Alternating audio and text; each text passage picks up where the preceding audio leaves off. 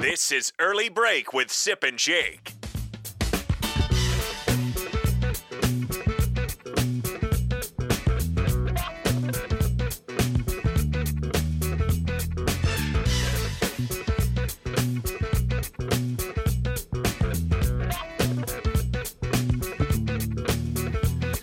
Welcome back to Hour 2 on a Tuesday. Steve Sipple, Jake Sorensen, Early Break. Fun show so far. Kind of been a surly show. Check out the podcast at theticketfm.com. You can always watch and comment on Facebook, Twitch, YouTube, Twitter, and on Channel 951 on Allo. Call or text us 402-464-5685. And as always, the show is sponsored by Gana Trucking. Before we go in, I want to address your dumb Twitter poll. I have an update on that, by the way. Yeah. The misguided souls voting on Twitter. Go ahead. What are the results? Well, can I just read the poll question, which was unbiased? Yes. Like you admit it was unbiased. Yes. The question was this. Important question for the show. Which coach would you want right now running your college football program? These are the options. Chris Klieman or Jimbo Fisher. Chris Klieman has 90% of the vote. 9-0. 90% have voted for Chris Klieman. Only proves that there's a lot of misguided people out there that can only. Josh says Jimbo. Thank you, Josh. And he's having a piece of cake. Chocolate. I had some scraps. Good job. It was good. Just good job, proves Mark. That there's a lot of misguided people that are governed by recency. Because if you look at their records at the respective schools right now, why would you do that, Jake? Why would you do that? Jimbo has a better record at Texas A&M than Klieman does at Kansas State. Okay? Mm-hmm. Kleiman's record at Kansas State, 30-20. That's a 600 winning percentage, if I'm doing the math correctly. That's pretty good. Jimbo's record at Texas A&M, 39-21. That's a 650 winning percentage. So, what are we doing here? Well, Jimbo... It still seems to underachieve every year. Oh God, stop! They said A&M wasn't a juggernaut when he went there. They thought they should be. They have all the reasons to be. Come on, don't do that. They thought they were. No. That they should be. That they anyway. So Jimbo's record at A&M, which you judge to be disappointing, is better than Kleiman's record at Kansas State. Overall. Yes. What about the last 2 years, though? I think he won 9 2 years ago. I mean, if Klieman wins 9, you're doing cartwheels. I mean, okay. Now, this is welcome to spring, by the way, as you said. Yeah, okay. So here's the deal. We've had basically an argument for a full hour about right. Coaches that you don't play against this year. You're not playing either K-State or A&M. They're not in your conference. And, yeah, we're having knockdown, drag out fight about this. The only mild connection would be we think Klieman was on Trev's radar. I do believe that. Yeah, I do too. Jimbo wasn't obviously because he was not an option here. He's getting paid a lot of money at A&M. Right. But I love Chris Klieman. I'm a big fan. I'm a huge fan of him. And the tweeters now 90%. The tweeters, doesn't it? Give you pause that Jimbo has a better record at Texas A&M. I pause for 1 second and I move on with Klieman. See that? Thought about it. Okay. Recruiting classes are great. I'm glad you can get great players there, but what are you doing with the great players? Chris Klieman, was Deuce Vaughn a highly ranked player at Kansas State? The answer is no. Just keep overthinking. The answer is no. Just keep overthinking. Overthink your way into an abyss of losing. I'd rather have a guy that's an overachiever than an underachiever. Oh God, that's beautiful. You disagree with that? I'm tired of overachieving talk. Take the L. Someone says. No, I'm not taking. I'm not taking the L. I'm not taking the L. Klieman loses at a higher rate than Jimbo at a place where. In a situation where you judge Jimbo to be failing, he's even winning at a higher rate than Klieman. Let me ask you a simple question. Can I just say it that way? Even in a situation where you judge Jimbo to be losing at too high of a rate, he's winning at a higher rate than Chris Klieman. I'm going to ask you one question here. if Jimbo Fisher had not won a title 10 years ago, would you have this stance on him? That's a big if there, Sport. I mean, that's a big if. Come on, champ. What are you going to say? That's a big if. He won the national title. And so did Gene Chizik, though, as we pointed out. I will keep bringing up Gene Chizik in any conversation about national championships. Or Les Miles. Les Miles is a good coach. I like Les Miles. He was consistently a winner. I'm not going to bring him in that conversation. I don't think he deserves the same conversation as Gene freaking Chizik. Well, Jimbo doesn't deserve to be in the same conversation as Gene freaking Chizik. And if you want me to bring up their records overall, I will. All right? No, I'm not taking an L, Texter.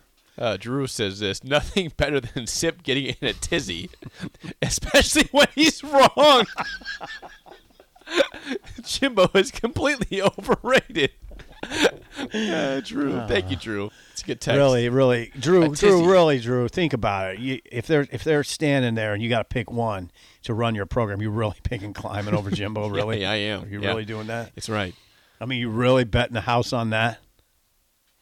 Uh-uh. No, you're not. Hit the button, Jim. You are betting the house on the guy that can get you the big-time players. That's what you're doing. Jimbo's that man is so desperate he hired Bobby Petrino to run his offense. I'm not talking about that. Well, that's part of the equation here. He's so desperate he got a guy that's been run out of football to come coach his offense. He wasn't run out of football. He came from Missouri, one of those directional Missouri run out of Division I FBS football. Let's go with that. Yeah, okay. He came from directional Missouri. He is that desperate. We'll move on. Yeah, we'll move on. Because from one tizzy to another tizzy coming for Sip. 402-464-5685. Call or text as always. This is going to be a question that probably gets hammered from people. And I just want to have a conversation about it. Okay. Is it always a celebration to overachieve in your first season with a program, or can it sometimes elevate expectations too quickly? When we pause for a second here, Sonny Dykes, his first year at TCU, they went from 5-7 before he got there to runners-up in college football. They lost the title game to Georgia. They lost also they won the Big 12 regular season, lost the title game to Kansas State, but still a really good season, 2 losses, and a loss in the national championship. Now, if you're a TCU fan going forward, what is your expectation for TCU in the program? Is it the playoff or bust because he did it in his first year?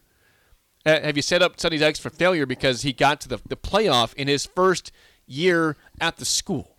I see where you're coming from. I just think this is another classic example of overthinking. Okay. If Matt Rhule, you write this in the rundown. If Matt Rhule were to somehow win 10 games next year or more, does that quickly change the expectations to winning the Big Ten next season? What if they 2024, yeah. Yeah, in 2024. What if they Nebraska dove down to 7-8 wins the next year instead? You're not turning down a 10-win season. No, you're not. Because you're worried about the impact on fan psyches. No, you don't worry about it. That's what I mean by overthinking. We do that a lot in this market. We're the kings of it. We are the absolute kings of it. No, you don't. No, if you don't turn it down. No, but what? Does it change your expectations? No, I mean, would people become irrational? Yeah, that's a little bit, but you still take it. I don't know. I wonder at TCU. You have to take into account that's a way different. It's a much different world at TCU than it is in Lincoln. They don't have, I don't know, what have I said, 12 sports talk shows pretty much dedicated to Nebraska football. They don't have that in TCU. They don't have that in Fort Worth. TCU's generally an afterthought. They are. Far behind Cowboys. I bet they're talking about the Mavericks, the train wreck that is the Mavericks right now. They are. No, it's not the same thing. So I think TCU, I don't think that'll be a big issue. I don't think people are going to be highly critical of Dykes if they slip back to 8 or 7 wins this year. And I don't even think that would happen in Nebraska necessarily. If Rhule would take them to 10 plus this year, yeah, it would create some confusion. You call it disappointing year two if they won 8 or 7 games. I don't know. I just don't think we look at it that way as much as we overthink everything around here. I think it. God, I'd beg. I mean, I just bring on the scenario. Bring it on. Bring it on. Now, do I think it's going to happen? And do I think it should happen? No. No, I'm not that. I know what I was talking about earlier with Brian Kelly and Kalen DeBoer, Lance Leipold, all these guys who just whipped around programs fast. I don't necessarily think Rhule should be expected to do that here. Now, on the other hand, he didn't walk into a train wreck here.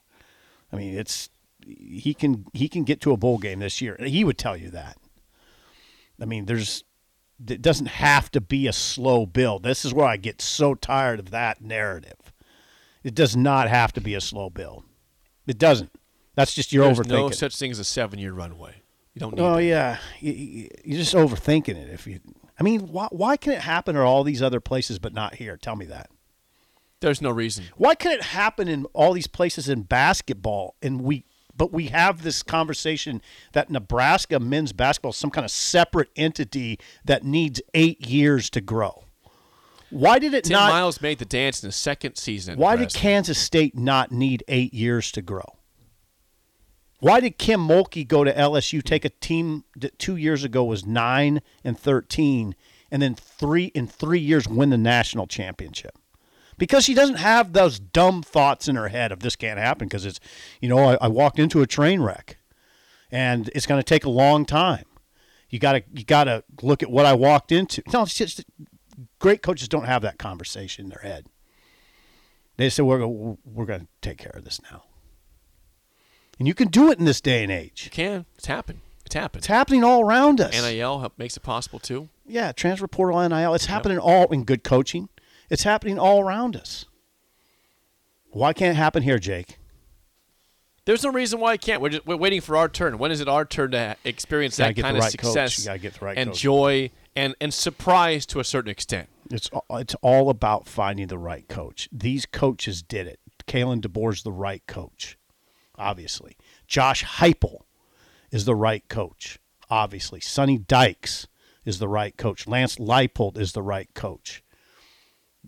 Jerome Tang is the right coach. Absolutely.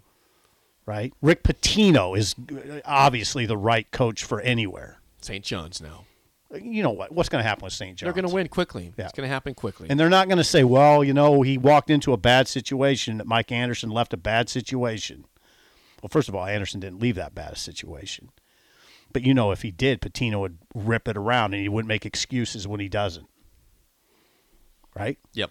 I just want Nebraska fans, for the show and fans listening, to go through a season with a good taste in their mouth the whole time and end with that. The last time that probably happened was maybe 2009, right? And the last time you were surprised by a year was probably 2008. Eight, yeah. Because they came off a 5-7 year, yeah, and they won 9 games. You said, oh, my God, okay, great first year. They won a bowl game against Clemson. This is great. Clemson, yeah. That's the last time you ended the year with like just a really good taste in your mouth. Stop and think about what you're saying, please.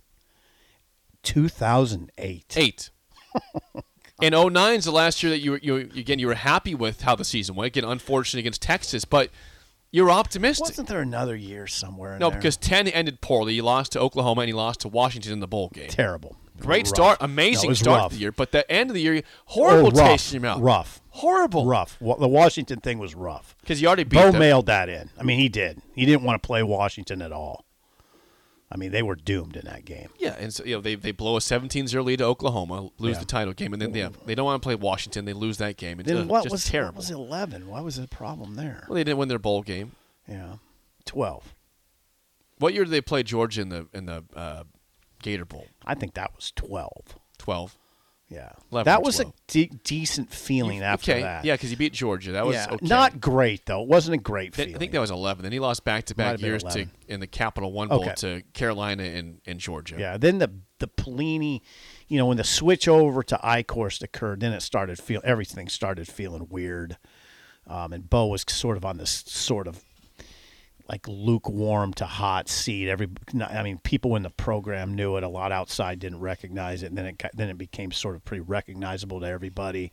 And boom, he's getting fired at 9-4 and beating Iowa. So it didn't feel good there. When Riley went to the Music City Bowl in 2016, it didn't feel that good. No, it didn't feel. Yeah, and the 7-0 start felt fake too, right? No, it didn't feel. There was a lot of squabbling with fans. I was in the middle of it a lot of times because I didn't believe in what was going on at all. They were a fraudulent 7-0. We all knew it. Mm-hmm. You could see there was a lot of.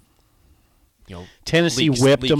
Yep. Tennessee whipped them in the bowl game. Josh Dobbs. Yeah. Whipped them. Alvin Kamara. Yeah. No, there wasn't. God, you're right. You got to go back. God. Maybe 2011 when they beat Georgia in the Gator Bowl. Yeah. But that's a maybe. Yeah. I'm saying for sure the last time we went through a season was surprise and had a great feeling was 2008. Mm-hmm. 09 was there, but you weren't surprised because you had a good year in 08 and you thought you were setting yourself up for a good year in 09. If you got 8 this year, there'd be a great feeling. Of course there would be. Yeah. Great feeling. 7. You haven't made a bowl game in 6 years. 7, pretty good, especially if you tack a bowl win on it. God, it's. I'm just saying. Are you depressed over there? No, just a little bit when you talk about that. Is this depressing you right now? 08?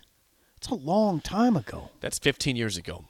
15 years ago might be the last time you were surprised in a good way with the result of a season. That's 3 head coaches ago. I know. It's 15 years ago. I was in high school. I'm 32 this month. I was in high school. We need a good season around here.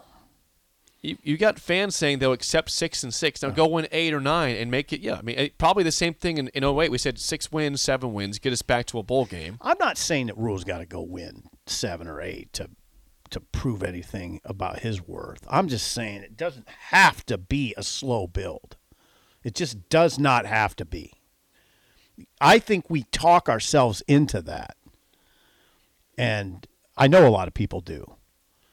I think it's because of trepidation, and they're worried about how Rule's going to feel if there's a little pressure on him. Rhule says it himself. Rhule, what did he say the other day? What did he say? What was the quote the other day that jumped out at you? Come on. Safety. He said that the team needs to believe. The O-line just needs to believe. No, it wasn't that. It was we're not here to lose games and then tell the fans afterwards, thank you. Yep. No, Rule's got the right mentality. I'm. You know what, Jake? After this spring, I have a high degree of confidence in who's leading that program. In part because he's not in your head guy.